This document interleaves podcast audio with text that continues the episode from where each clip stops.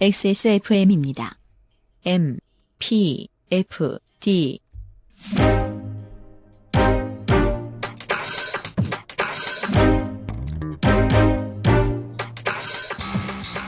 이연파입니다.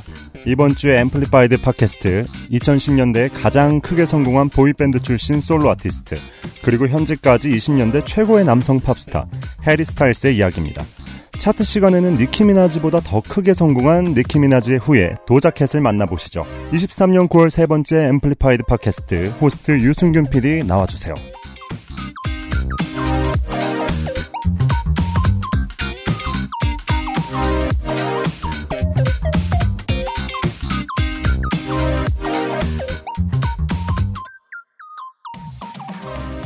한 주 잘 지내셨습니까? 청취자 여러분.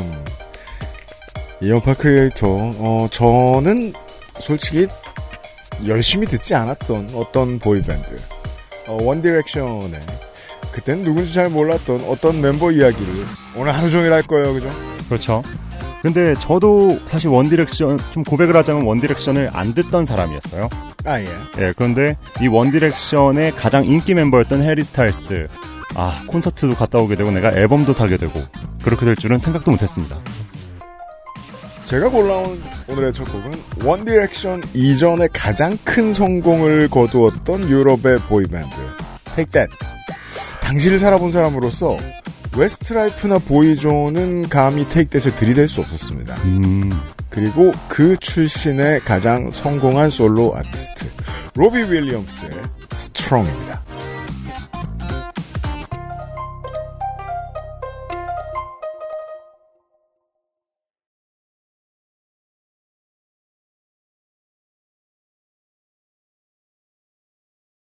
지난주에 김영대 평론가가 저한테 자꾸 하던 말을 이연파 크리에이터에게 돌려드리겠습니다. 뭘 많이 적으시던데요.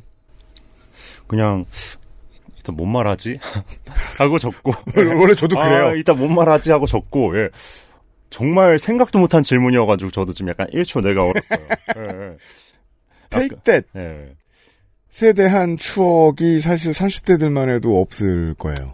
어, 그렇죠. 왜냐하면은 저희 90년대생들한테 테이크 댄은 사실 추억이 없죠. 그리고 음.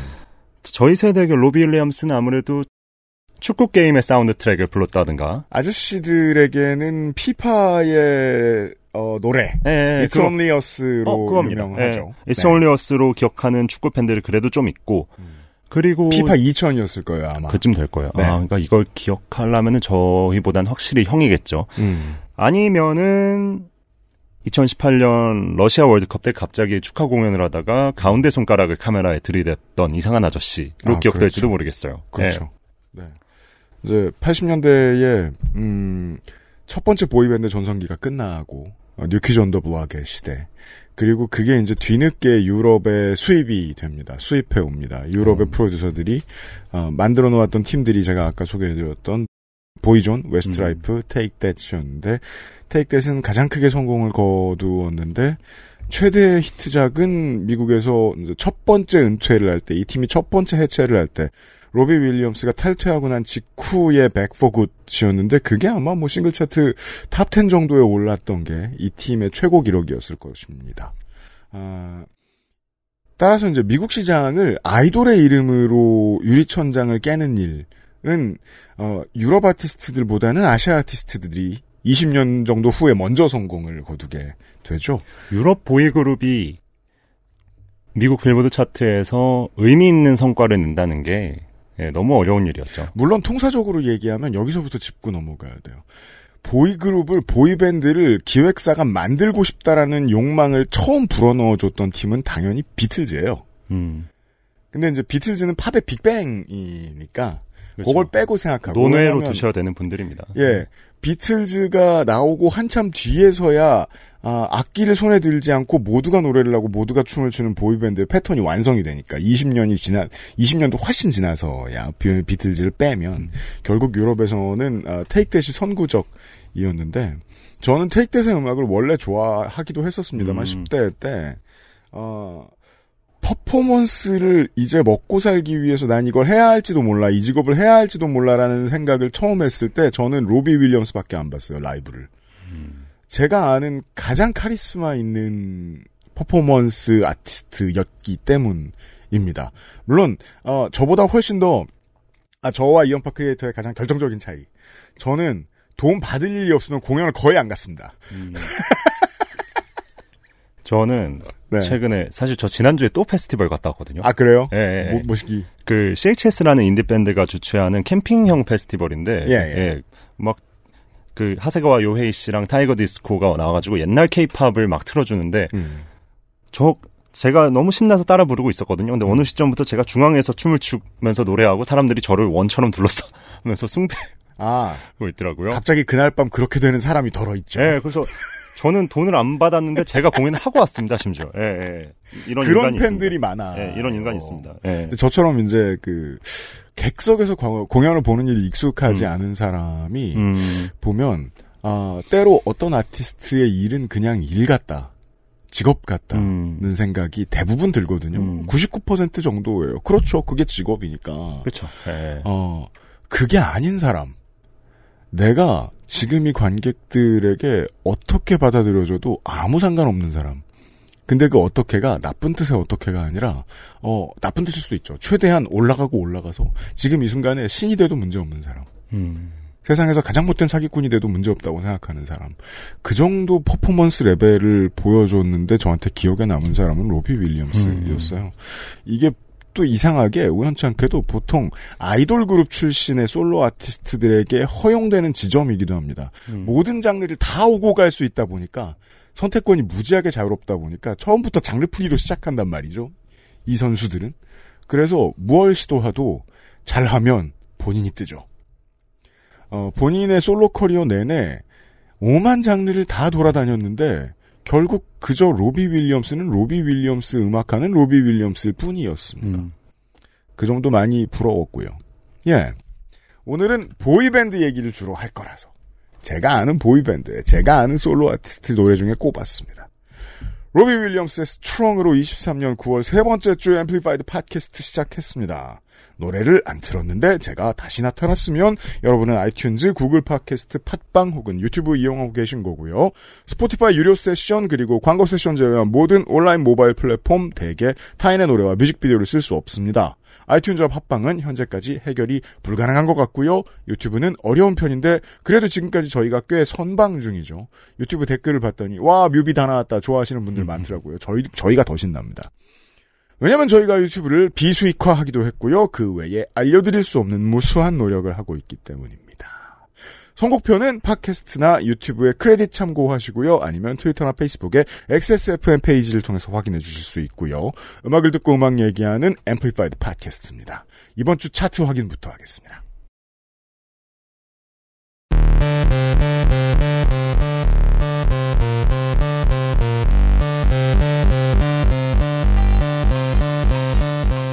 스포티파이와 빌보드의 주간 싱글 차트 골라 오셨습니다.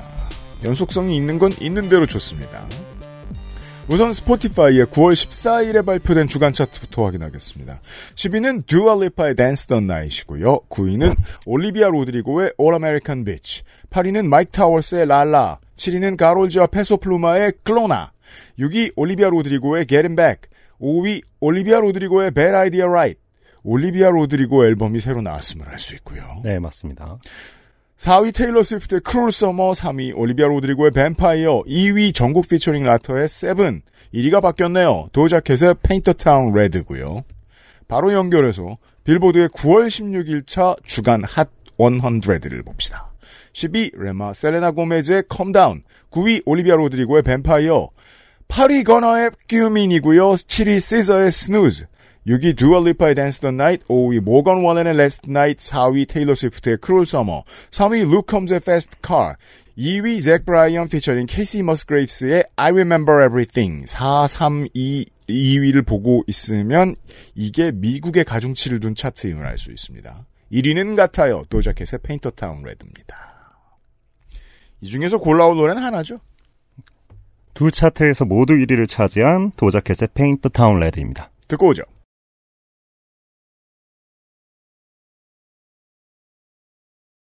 아저씨가 하기엔 좀 힘든 고백인데요. 저 통화 연결음 도자켓이에요. 어? 벌써 한 2년 된 것 같아요. 뭐죠? 세이소죠. 아, 세이소. 역시. 랩을 너무 잘해서. 어, 오, 저는 약간 좀 상상을 못 해가지고, 예. 저, 저 스스로도 상상 예, 못했어. 저도 내가 이걸 이런 편견을 버려야 되는데, 아, 당연히 더 옛날 노래겠지라고 생각을 했다가. 아마 저녁 연결음은 제임스 모리슨일 거고 낮이 도자켓이었나 그럴 거예요. 제가 저한테 전화를 안 해봐서 기억이 둘- 안 나는데. 둘 다 의외입니다. 예. 어, 저는 이제 이 곡을 왜 골랐냐 하면은 뭐 네. 1등 했으니까 골랐고요. 어, 예. 뭐 그렇고요.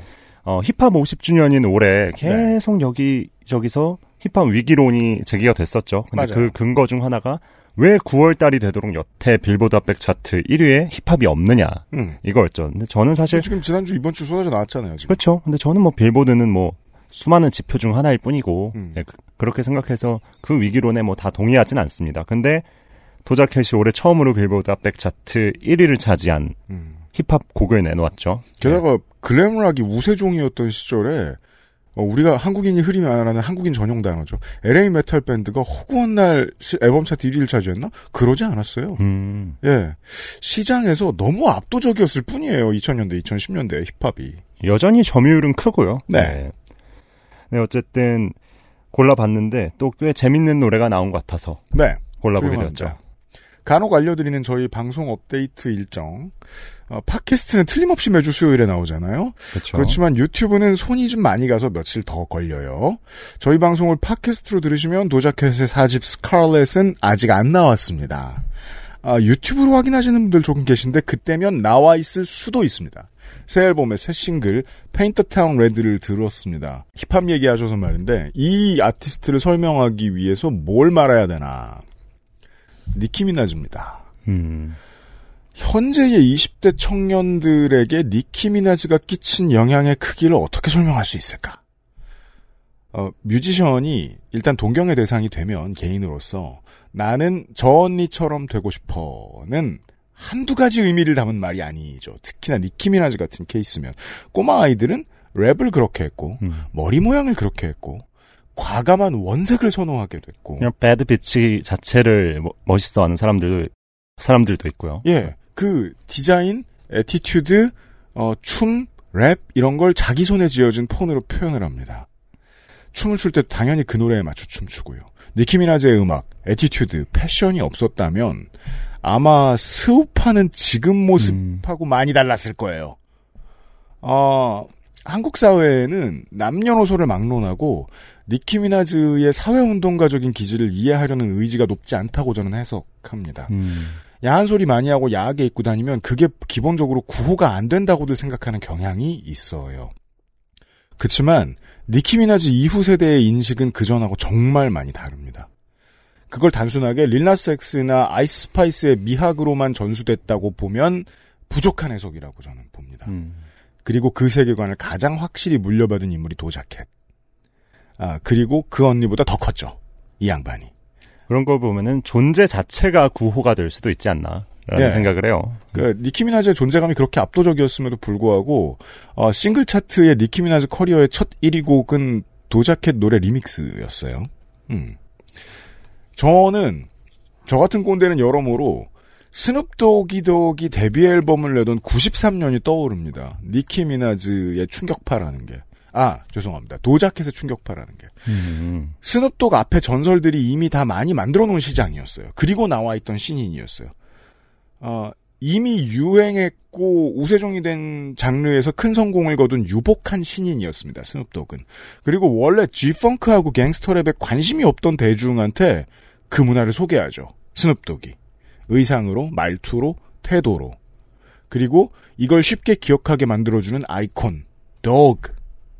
그리고 마리화나. 음. 여기서 장르를 조금 바꾸고 개를 고양이로 바꾸면 도자켓이 됩니다. 이 캣이라는 이미지를 굉장히 강조하고 있죠. 지난번에 무슨 인터뷰에서는 미야오만 하더라고요 답변을. 본인 자체가 그냥 밈이 되어버린 것 같기도 하고. 네, 그래서 밈이 되는 일을 아주 기꺼워해요 보면. 근데 그걸 잘 해요. 예. 근데 팬덤 이름도 그래서 이 캣이라는 이미지에서 나와서. 예, 캣틴즈. 음. 근데 얼마 전에 이런 일이 있었죠. 나 그 이름이 너무 싫어. 아, 네, 그렇죠. 예. 그럼 팬들한테 시비 걸었죠. 예. 근데 팬덤 입장에서 너무 어이가 없죠. 음. 아니 당신한테 당신 좋아해서 당신한테서 따온 이름인데 갑자기 이걸 보고 너무 싫어서 견딜 수가 없다고 하고 있으니 네. 예. 그래서 당시에 이제 팬의 소중함을 소중함을 당신이 알 필요가 있다 음. 하는 사방의 공격을 받았고 그죠. 도자켓은 거기에 대해서 내 알 바 아니라면서 음. 또 욕설을 이어가면서 응수했죠. 이게 그 90년대하고 지금하고 팝 시장이 뭐가 가장 다를까? 틱톡이 다르고 트위터가 다르잖아요. 네. 소셜 미디어가 있을 뿐이죠. 그걸 딱 빼놓고 생각하면 90년대 래퍼들하고 대충 어, 행실이 비슷해요. 나 하고 싶을 대로 하- 할 거야 뭐 이런 건가요? 네, 살람 사고 말람 마라. 음. 예. 이게 이제 개인의 도덕성으로 확장이 안 되는 이슈가 되다 보니까 현재까지 매출의 문제가 없어 보이죠. 어 실제로 그렇죠. 그러니까 만약에 그, 그 팔로워가 훅 줄었더라고요, 정말로. 20만 명인가 50만 명인가 준 걸로 알고 있는데 네. 이런 일을 겪고 만약에 사실 노래까지 부진하거나 했다면 음. 뭐 위기론에 힘을 싣는 사람도 있겠죠. 근데 네. 뭐 말이 필요 없는 대박을 쳤습니다. 네. 심지어 이 노래 자체도 가사를 살펴보면은 내 맘대로 할 거야라는 메시지를 극대화하고 있고 음. 또 심지어 거의 팬에 대한 디스라고 봐도 되는 그런 곡이거든요. 맞아요, 예. 맞아요. 음. 근데 그래서 이 성공이 더 재밌습니다. 예. 오히려 cancel culture라는 말을 좀 무의미하게 만들어 버리는 네. 그런 성취라서요. 네. 이 팬덤 개념은, 어, 케이팝의 확장세와 함께 구체화된단 말이에요. 그전 팬하고 다릅니다.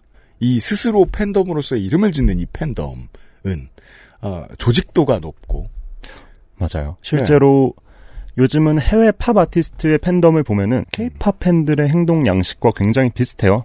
그렇게 해서 소속되는 게 어떤 안정감을 준다는 걸 팬들이 느낀 거예요. 그렇죠. 예를 들자면 뭐 테일러 스위프트의 스위프티라든가 음. 저스틴 비버의 빌리버라든가 음. 이런 친구들을 보면은 일단은 스스로 동질감 같은 것도 느끼고 음. 또 우리 아티스트를 내가 어떻게든 1위에 올려놓고 말 그렇죠. 거야. 맞아요. 이런 의지가 굉장히 강하게 드러나요. 이건 우리 케이팝 팬덤하고도 똑같죠. 네. 이건 지역구 국회의원들하고 비슷하거든요. 오, 네. 도자켓은 여기서 복고적인 선택을 하기로 한 거죠.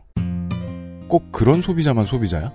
그 팬덤이 싫었던 거예요. 어떻게 보면. 예. 그러니까 처음에는 그냥 짜증나서 그랬겠지만 나중에는 어 정치적 경제적인 선택의 기로에 놓였음을 딱 안단 말이에요. 본인이 버는 돈이 얼만데 음. 이 순간에 선택을 한 거죠. light 팬만으로 먹고 산다 난. 오히려 rock star에 가까워지고 있습니다. 예. 네. 그런 도자캣입니다. Paint The Town Red를 들었습니다. 차트 시간이었어요. 저희는 광고 뒤에 이번 주 얘기 시작합니다. 아, 원디렉션에 제가 잘 모르던 어떤 멤버 얘기죠. 앰플리파이드 팟캐스트는 global music distributor 플럭서스에서 도와주고 있습니다.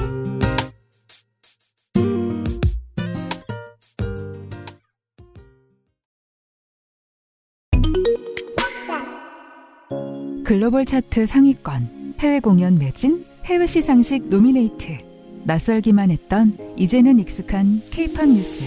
세계인의 음악이 된 케이팝의 뒤에는 알려지지 않은 배급의 노력이 있습니다. 정확한 타이밍에 다양한 플랫폼으로 케이팝 콘텐츠를 세계에 전달하는 플럭서스. 세계인의 케이팝 music life를 만들어갑니다. 케이팝 number one supporter 플럭서스.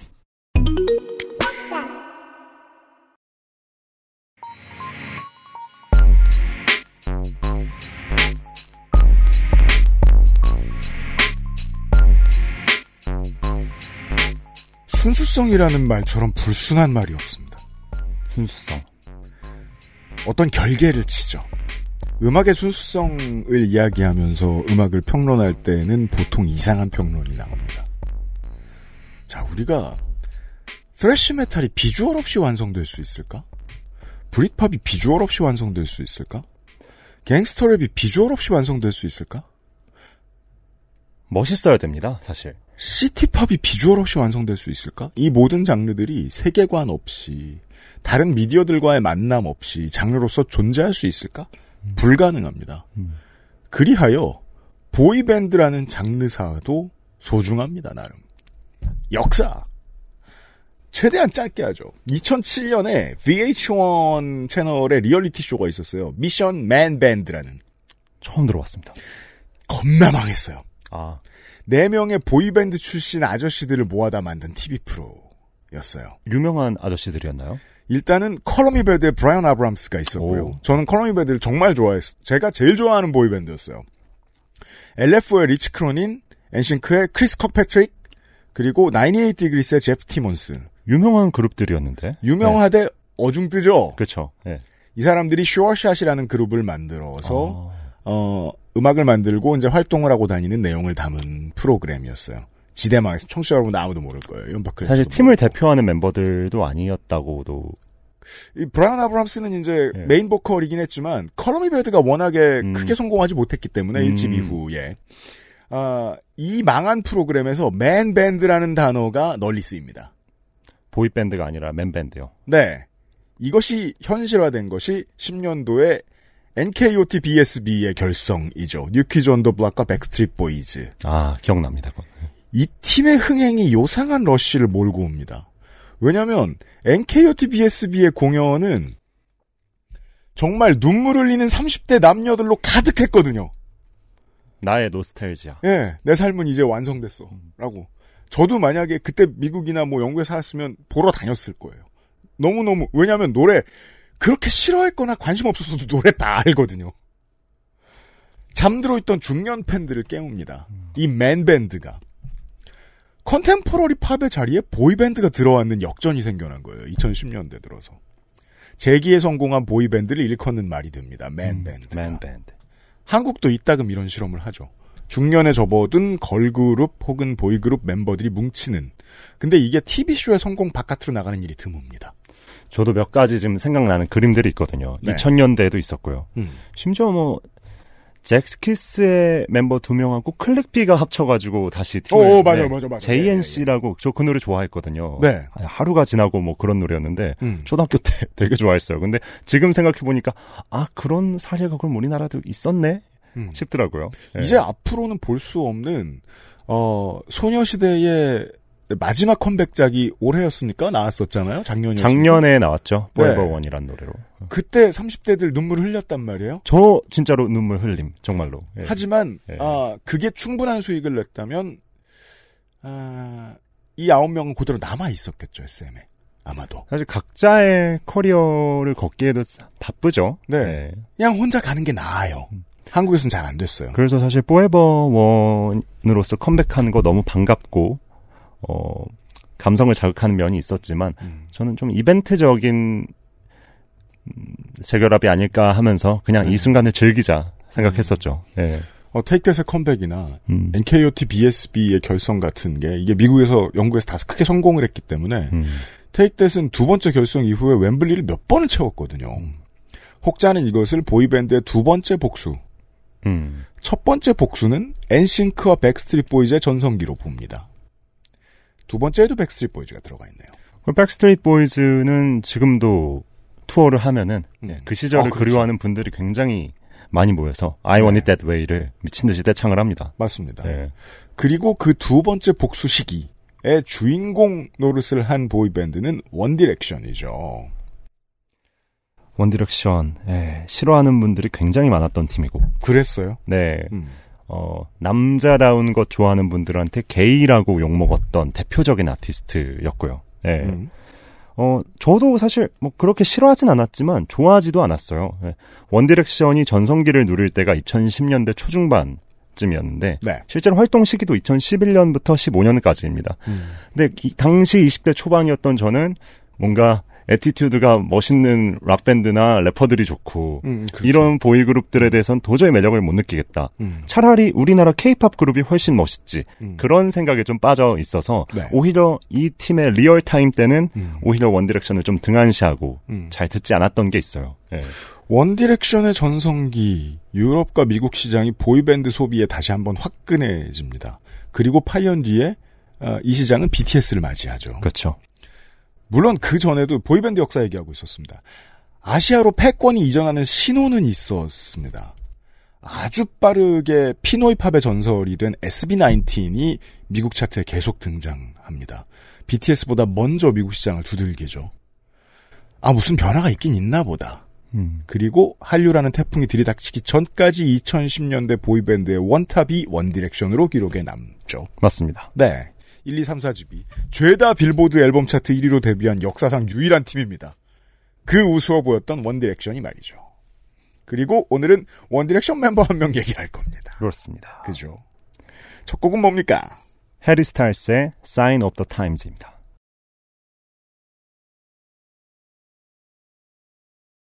스포일러. 이 사람 얘기하다 말고 구색을 맞춰야 되니까 볼트에는 저스틴 팀버레이크 노래를 틉니다. 저스틴 팀버레이크가 엔싱크라는 아티스트로서 기대할 수 있던 음악에서 한 요 정도 점프를 해서 옆 동네에서 뭔가를 이뤄냅니다. 저스틴 팀버레이크의 이름으로. 해리 스타일즈는 지금 뮤직비디오에서 보듯이 어마어마하게 비행을 해서 되게 먼 곳에 안착합니다. 물리적으로나 음악적으로나 정말 날아갔습니다. 그렇습니다. 그래서 그 큰 충격을 주고 보이밴드를 담당하고 있던 많은 A&R들이 고민에 빠집니다. 어떻게 해야 원 디렉션에서 해리 스타일즈가 저런 음악을 들고 나온 것처럼 솔로를 만들어내지? 그 고민 끝에 V도 나오고 전국도 나오는 거죠. 해리 스타일즈의 충격파는 어마어마했습니다. 해리 스타일즈의 솔로 데뷔곡을 듣고 왔습니다. 네, Sign of the Times 듣고 왔습니다. 어, 이 노래는 일단 뭐 스마트폰 광고에서 삽입된 적이 있기 때문에 우리나라에서 팝을 잘 모르는 분들 사이에서도 나름 친숙한 곡인데요. 영국 락 mainstream에서 사랑받는 보컬은 어, 우리나라 광고 시장에 주어 섬깁니다. 오, 제임스 모리슨처럼요. 음. 허스키한 맛이 좀 있잖아요. 네. 어, 사실 보이그룹, 보이밴드의 노래를 듣는다는 게 남자 아이들 사이에서 좀 부끄러운 일처럼 여겨질 때가 있습니다. 음. 예. 지금 많이 달라졌지만 예. 근데 그래서 뭐, 한때는 저스틴 비버의 노래를 듣는다는 사실 자체가 웃음거리가 되는 경우도 있었는데. 그건 미국의 아주 오래된 농담 소재죠. 근데 너 저스틴 비버 좋아한다며? 그렇죠, 그렇죠. 근데 비버가 한 2010년대 중반부터는 어 듣는 게 부끄럽지 않은 일이 됩니다. 음, 근데 해리 스타일스 역시 단숨에 그걸 해냅니다. 그렇죠. 어 보이밴드 막내 이미지가 강했던 해리 스타일스를 단숨에 솔로 가수로 각인시킨 노래고 꽤 스케일이 큰 발라드였죠. 예. 그 팀과 회사 입장에서 정말 어려운 게 팀에서 가장 인기 있는 멤버 솔로 나올 때예요. 그렇죠. 아니면 뭐든 실험해 볼 수 있어요. 하지만 해리 스타일즈였다면 부담감이 엄청 났을 텐데 맞아요. 아, 정말로 완벽하게 이겨낸 작품이었더랬습니다. 이 앨범에 키위라는 곡도 있는데 그 곡도 완전 그냥 옛날 하드록이거든요. 음. 어, 원디렉션의 음악적 색채에도 물론 록적인 요소가 많이 있었습니다. 하지만 해리는 이걸 극대화해서 음. 더 옛날로 가버렸죠. 네. 그걸로 또 대중의 선택을 받았습니다. 맞습니다. 어, 요런 얘기, 그, 왜, 왜 힘드냐면, 이 앨범이, 그니까 이 트랙이 나올 때도 아직 해리 스타일즈가 22살. 어렸죠. 네. 94년생이니까. 네. 그동안의 활동 패턴을 생각해 봤을 때, 이 음악적인 결론을 혼자 내렸을 가능성은 제로란 말이에요. 그러면, 앞에 팀들도 90년대, 00년대, 80년대 다 이 비슷한 고민들을 했을 것인데, 어, 그래서 이제 어떤 방식으로 성공했는가, 그 성공은 했는가, 보면, 원디렉션 멤버들 중에는, 어, 제인 말릭도, 네. Pillow Talk란 노래로 네, 성공했었고. 왔고요. 당연히 엔싱크의 저스틴을 비교할 수 있고, 아, 제가 아까 소개해드렸던 테이크댓의 로비 윌리엄스를 이야기하지 않을 수 없습니다. 이게 이제 BTS 전만 해도 SM에서도 이 팀 멤버들 솔로 성공시키는 게 쉽지가 않았어요. 00년대 때는 꿈도 못 꿨습니다. 제가 이 패턴을 아는데, 아, 활동시키기 바빠서 음악을 공부를 못해요. 음, 3집, 4집 나올 때까지. 음. 그래서 막상 혼자 뭘 네가 한번 알아봐 라고 해서 던져놓으면 자기가 뭘 하고 싶은지 모른다는 사, 실을 20대 중반에 와서야 발견을 하는 거예요. 공포에 사로잡힙니다. 아티스트가 공포에 사로잡혔는데 팀도 갈 길을 잃습니다. 그런 식으로 힘들어해요. 그래서 제가 아까 읊어드린 이 성공 사례가 굉장히 드물고 음. 낮은 확률을 뚫고 나온 거라고 보시면 됩니다. 희소성이 있군요. 그럼 그게 21세기에만 있던 일일까? 아니죠. 우리는 70년대에 이미 어, 극히 성공한 아이돌 밴드를 하나 만난 팀이 있습니다. 누구죠? 잭슨 5입니다. 아, MJ라는 사례가 있습니다. 너무 크신 분이라서 오히려 생각을 못하고 있었네요. 잭슨 5로서도 이미 앨범을 엄청나게 팔았던 그렇죠. 팀이었는데 그게 뭔지 모를 정도로 성공했잖아요. 마이클 잭슨은. 예. 그런 거대한 성공은 후대가 비슷한 시도를 못하게 만드는 측면이 덜어 있습니다. 전 대표적으로 마이클 잭슨을 생각합니다. 잭슨 5는 비교도 할 수 없을 만큼 커지다 못해 음. 예, 만신전에 이름을 올려버렸으니. 네. 네. 어, 해리 스타일즈의 이 의미가 요 어딘가에 위치하고 있습니다. 그룹보다 큰 존재가 되는 걸 이뤄냈죠. 이젠 돼버리고 말았습니다. 정말 됐습니다. 다음 곡은 뭡니까? 해리 스타일스의 Adore You입니다.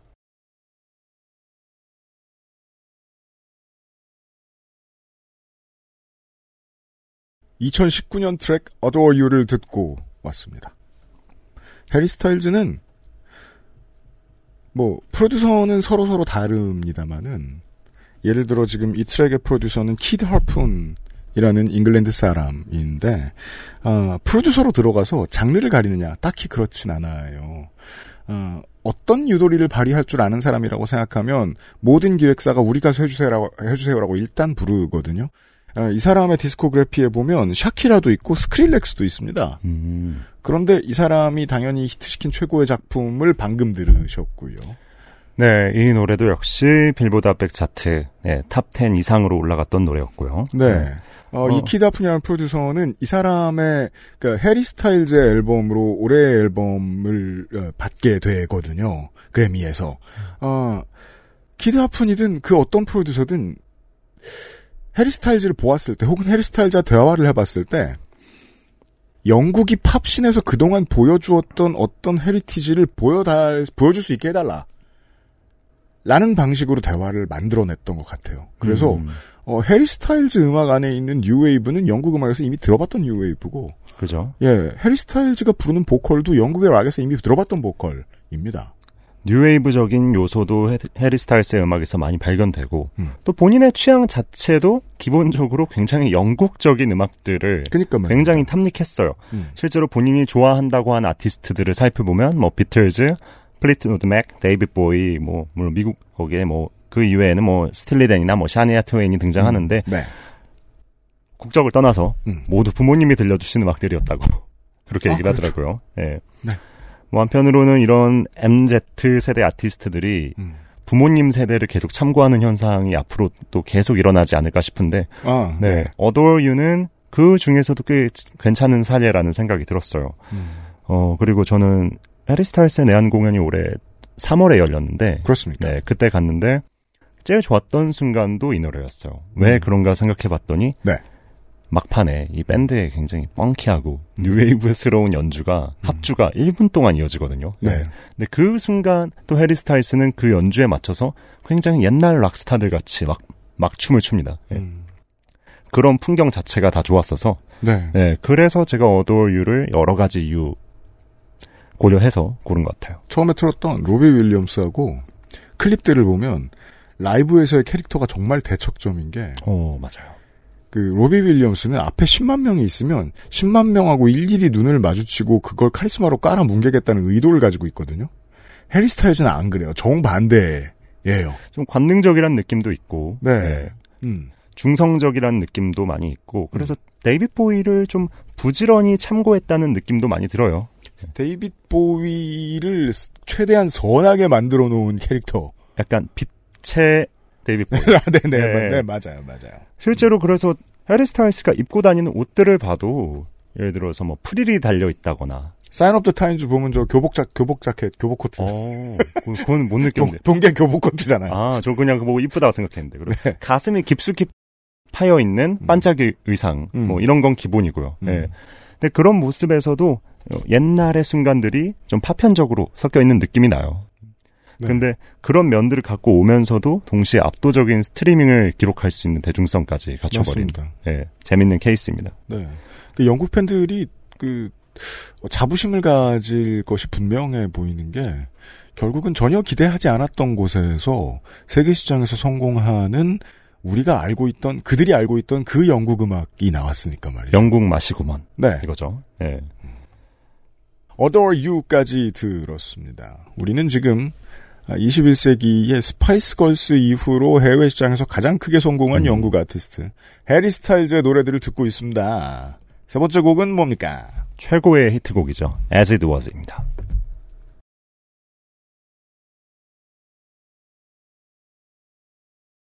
synth-pop이 70년대의 태동기를 거쳐서 80년대로 넘어오면서 영국의 음악 scene이 이런 개념을 창안해냅니다. New Romantic movement라고 하죠. 어, 뉴웨이브가 아니라. 네. 뉴웨이브의 사탕발림판. 음, 5, 60대들은 해리 스타일즈의 이 노래를 듣자마자 그 시절의 히트곡들이 떠오릅니다. 아의 Take On Me가 떠오르고 스펜다우 발레이의 True가 떠오르겠죠. 네. 정말 많은 분들이 이 노래를 듣고 Take On Me를 떠올리기도 했어요. 네, 듀란 듀란 비사지 스펜다우 발레 딱 떠올라요. 이게 진짜 영국의 유산입니다. 팝 역사에 남아 있는. 그래서 정말 많은 분들이 이 노래를 보고 80년대 뉴웨이브의 재림이다 뭐 이런 표현도 많이 쓰셨는데 네. 이 앨범 자체가 역시 그냥 옛날 옛날 옛날 또 옛날이에요. 음. 그러니까 3집 Harry's House 이 앨범에서도 이제 해리 스타일스는 20세기에 대한 구애를 음. 계속합니다. 그것도 맞아요. 좀 영국적인 것들로요. 예. 그래서 정말 많은 음악들을 reference로 삼았고 It Was도 그중 하나죠. 네. 어, 이 Harry's House라는 제목은 참고로 옐로우 매직 오케스트라의 호소노 하루오미의 앨범인 Hosono's House에서 그때 따온 거였고, 그렇습니다. 네. 음. 또 한편으로는 또 조니 미첼의 노래에서도 모티브를 얻었다고 해요. 네. 네. 음. 해리 스타일스는 또 조니 미첼 얘기가 나와서 말인데, 조니 네. 미첼의 집에서 열리는 그런 합주에도 음. 참여를 하고, 네. 그러면서 열심히 그 시절 어르신들의 사랑을 받고 있습니다. 네. 그렇습니다. 어, 어쨌든, 이- 아직 2020년대가 끝나려면 많은 시간이 남았지만, As It Was는 2020년대 최고의 히트곡 중 하나가 될 수밖에 없다고 봅니다. 그렇게 네. 남을 것입니다. 스포티파이에서도 현재 지금 스트리밍 횟수가 26억 회더라고요. 음. 이것보다 많은 노래는 지금 실제로 손에 꼽습니다. 예. 음. 우리가 케이팝 얘기할 때나 아이돌 음악 얘기하면서 왜 이렇게 많은 장르에 대한 해석을 해야 하느냐. 왜냐하면 오만 장르의 전문가들이 우르르 모여서 만드니까요. 왜 그럴 수밖에 없습니까? 세상에서 돈을 가장 많이 버는 음악이니까요. 그래서 이제 많은 장르에 대한 해석이 필요할 수밖에 없고 또 하나 정말 잘 만들면 이 아티스트가 어느 원류에서 이런 걸 참고했지라는 궁금증을 가지는 평론가들이 늘어나니까 옛날 장르를 끌어다 댈 수밖에 없습니다. 아, 그래서 이- 어떤 장르 단어에 대한 개념을 정립해 보겠습니다. 해리 스타일즈 설명할 때 wall of sound라는 단어를 들먹이는 사람들이 있습니다. 아, wall of sound를 설명하기 위해서는 GAS 장르를 설명해야 됩니다. Great American Songbook. 소위 미국 표준 1920년대에서 50년대의 브로드웨이 뮤지컬이나 헐리우드 영화의 음악에서 주류로 불리던 재즈의 분파쯤 되겠습니다. 비슷한 시절의 음악적인 실험으로 wall of sound가 그 파트너로 등장합니다. 지금이야 이 wall of sound가 무엇인지 쉽게 표현할 수 있습니다. 악기 겹치기 실험, 믹싱 실험. EP를 여러 개, electric 피아노를 여러 개 겹쳐서 들려줬더니 그랜드 피아노와 구분이 안 가더라. 오, 그 시절 생각해 볼까요? 돈이 많지 않아도 뭔가 대단해 보이는 음악을 만들 수도 있겠네? 왜? 그때만 해도 비싸고 멋있는 음악이라는 건 멋진 홀에서 듣는 관현악이라고 생각을 했으니까. 그런 거 같은 걸 한번 만들어 보자. 그게 대단한 음악이니까. 그걸 흉내내기 위해서 좀 싼 악기들을 겹쳐보자. 그리고 챔버 뮤직에서 들을 수 있는 공간감을 만들어내자. wall of sound 하면은 가장 많은 사람들이 소환하는 단어가 공간감이죠. 예. 그걸 정리한 말이 락앤롤에 대한 바그너식 접근 방식.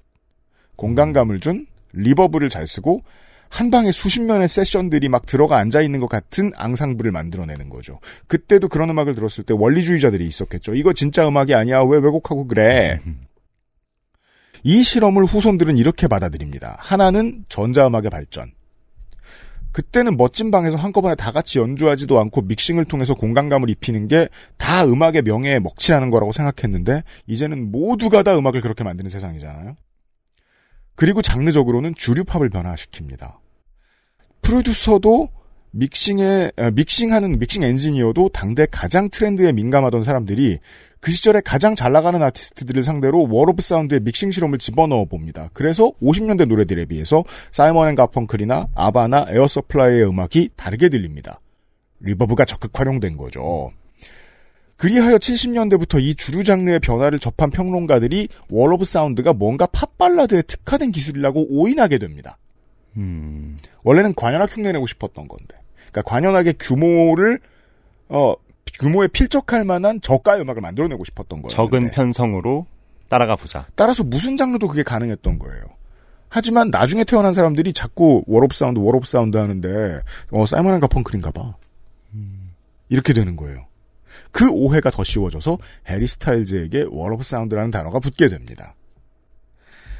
실제로는 믹싱 기술이고 악기 만드는 기술의 시초쯤 되는 과학 실험입니다. 음. 따라서 모든 장르에 다 덧붙어 있겠죠. 그리고 시대감 시대의 감각을 시대에 따른 감각을 Wall of Sound로 보게 됩니다. 그 당시에는 reverb 이렇게 줬는데 그 당시에는 악기를 이렇게 겹쳤는데 이걸 많이 고민해야 레트로가 멋있어 보이게 나오고 레트로는 멋있지 않으면 음. 아주 부끄러운 음악이 되거든요. 이 노래 바- 이 노래에 필적할 만한 최근의 히트작을 알죠. 이거 최근도 아니잖아 이제. 1년 브루노- 넘었죠. 예. 이 노래 말고 브루노 마스와 카디비의 피네스죠. 아, 그거는 확실히 좀 됐습니다. 예. 그 시절의 공간감과 믹싱 기술을 요즘 기계를 가지고 만들어내느라 엄청 고생을 했었을 음. 거예요. 이 예를 왜 드리냐면 As It Was 같은 실험이 성공을 한 걸 보고 다른 장르를 복각하려는 실험들을 할 거예요. 그건 뭐 glam metal일 수도 있고 death metal일 수도 있고 00년대의 어두운, 어두운 electronica들일 수도 있습니다. 하지만 중요한 변수는 복각을 얼마나 진짜 복각처럼 해내느냐의 문제겠죠. 복각을 할 거면 잘해야 되고 못하면- 완성도를 보면요. 제대로 네. 못하면은 애매하게 촌스러운 노래가 됩니다. 네. 그것이 아티스트로서 해리 스타일즈의 achievement를 설명해주는 그동안 이뤄낸 것들을 설명해주는 가장 중요한 단어라고 생각해요. 복각. 복각. 네. 복각을 하되 또 그거를 팝의 자장 안으로 끌어올 수 있다는 게 전 해리 스타일스의 힘이라고 보거든요. 예. 그 거기에는 이제 뭐 생김, 아, 그렇죠. 그것도 너무 네, 중요하죠. 비주얼, 예.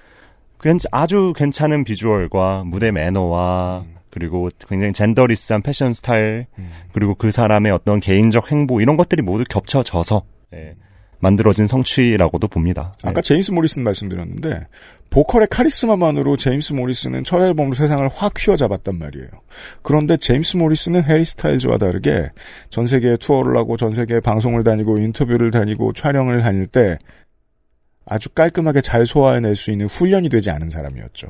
다르게 말해 아주 쉽게 말하자면 boy band 출신이 아니었습니다. 이게 어떻게 보면 스타성이 없었다는 표현으로도 볼 수 있을 것 같기도 하고. 예. 저는 그리고 그걸 훈련받은 체력 하고도 어. 비슷하게 봅니다. 그래서 제가 또 기억에 남는 멘트 중 하나가 음. 미국의 롭 셰필드라는 음악 평론가가 음. 해리 스타일스를 보고 해리 스타일스는 믹 재거의 음, 폴 맥카트니의 양을 모두 두루 갖춘 음, 슈퍼스타다. 이런 아, 말을 쓴 적이 그래요. 있었는데 열심히 굉장히. 네. 그죠? 아, 음, 근데 맞는 말. 둘이 친해요. 근데, 어, 근데 네. 굉장히 재밌는 표현이라는 생각이 들었어요. 음. 그런 폴 맥카트니가 가지고 있는 친근함과 대중성, 그리고 믹 제거가 가지고 있는 뭐 말하자면 락스타스러움과 음. 섹슈얼한 그런 자기 표현 이런 것들을 모두 갖추고 있다는 것 아닐까라는 네. 생각이 들었죠. 제가 어디까지 동의할 수 있을지 모르겠지만 적어도 이거 하나는 분명합니다. 오랫동안 다비하고부터 지금까지 해리 스타일즈의 음악을 소비한 사람들이 앞으로 해리 스타일즈의 음반이 새로 나올 때 실망할 거라는 생각을 가지고 접근하진 않을 거라는 겁니다. 신뢰를 한 장, 두 장, 세 장 연속으로 깔아놨기 때문에 그러기가 그렇죠. 세상에서 제일 어렵습니다. 그렇습니다. 이번 주에는 해리 스타일즈의 노래들을 들었어요. 광고 듣고 오겠습니다.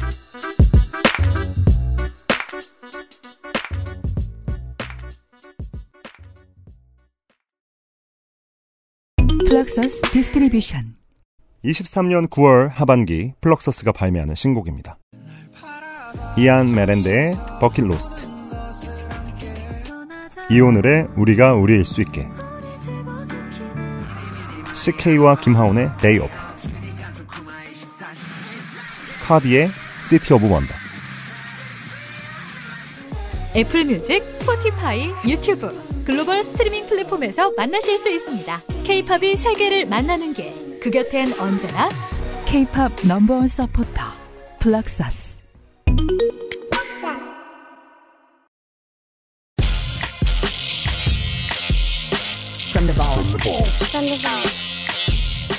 이번 주 볼트의 이야기. 20년 전에는 이 사람이 대세였습니다. 저스틴 팀버레이크의 노래를 골라오셨습니다. 뭡니까? My Love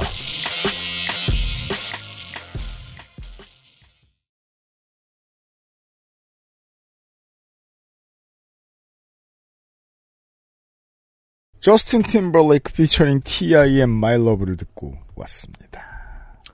네. 또 이 해리 스타일스 얘기를 하다 보니까 음. 뭔가 약간 비슷한 운명의 아티스트를 꺼내보고 싶더라고요. 그렇죠. 또 제가 지난주에 간 페스티벌 얘기를 했을 때 네. 90년대 초반생 관객들이 저 같은 인간들이 음. 2000년대 중후반 노래가 디제잉 될 때 굉장히 열광했거든요. 근데 그 중엔 뭐 니요의 Because of You도 있었고 그 초등학생 시절 히트곡들일 거 아니에요, 그죠? 싸이월드 배경음악으로 실제로 해놨습니다. 뭐 빅뱅의 거짓말도 그렇고요. 맞아요. 초등학생도 싸이 하죠. 예, 그리고 예. 저스틴 팀버레이크 같은 경우에도 그 시절을 추억하는 데 있어서 이제는 빼놓을 수가 없는 아티스트 같아요. 음. 저희가 당시에 예능 프로그램 뭐 짝짓기 예능, 엑스맨, 뭐 연애 편지 이런 옛날 프로들을 보면 네. 그때 남자 연예인들이 춤을 출때 음. 저스틴 팀버레이크의 노래는 정말 무조건 나왔습니다. 무조건 나왔어요. 안 나오면 안 돼요. 이거랑 어셔의 Yeah는 안 나오면 안 돼요. 맞아요. 무조건 나왔어요. 근데 제가 그러자고 식, 섹시백을 뽑으면 너무 뻔한 것 같아서 조금 덜 뻔한 걸로 하고 왔습니다. 네. 아, 그래요. 네. 이건 그나마 이제 라디오에서 들었던 기억, 뭐, 저, 랩스토어에서 들었던 기억, 요런 게 나지, 섹시백을 들으면 나이트에 갔던 기억이 날 거예요, 아마. 어, 예.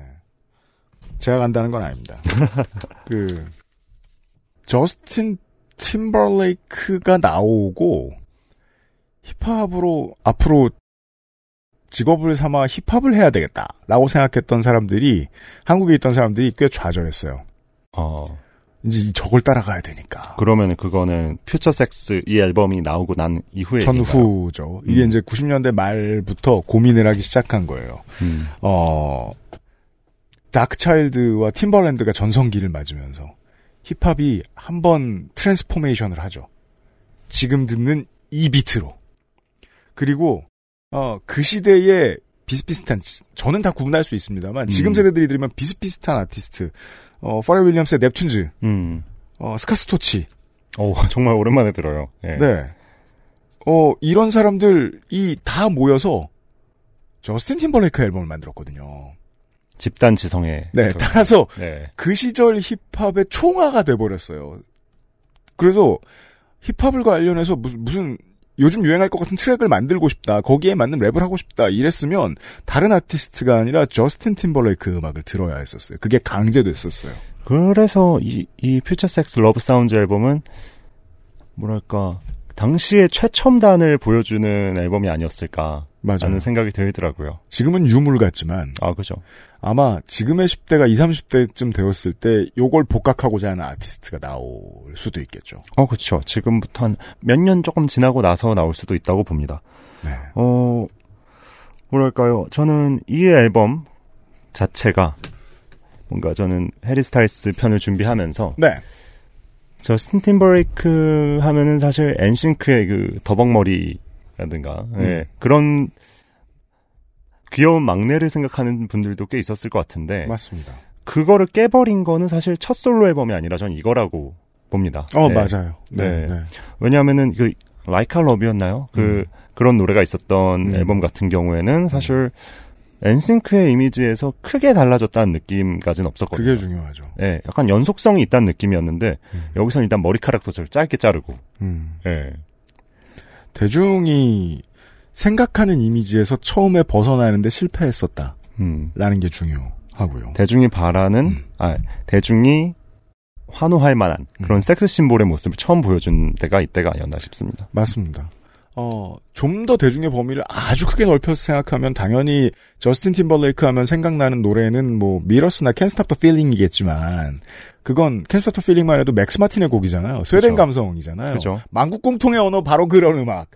하지만 저스틴 팀벌레이크를 아티스트로서 상징하는 건 2000년대 힙합 그 자체이기 때문에 예. 어, Future Sex 앨범이 이 사람을 상징하는 음반이라는 건 저도 동의합니다. 네.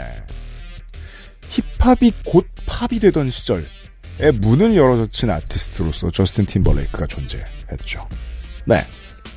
저스틴 팀벌레이크 얘기까지 보이밴드 얘기로 최대한 채워보았습니다. 여기까지 이번 주에 앰플리파이드 팟캐스트였습니다.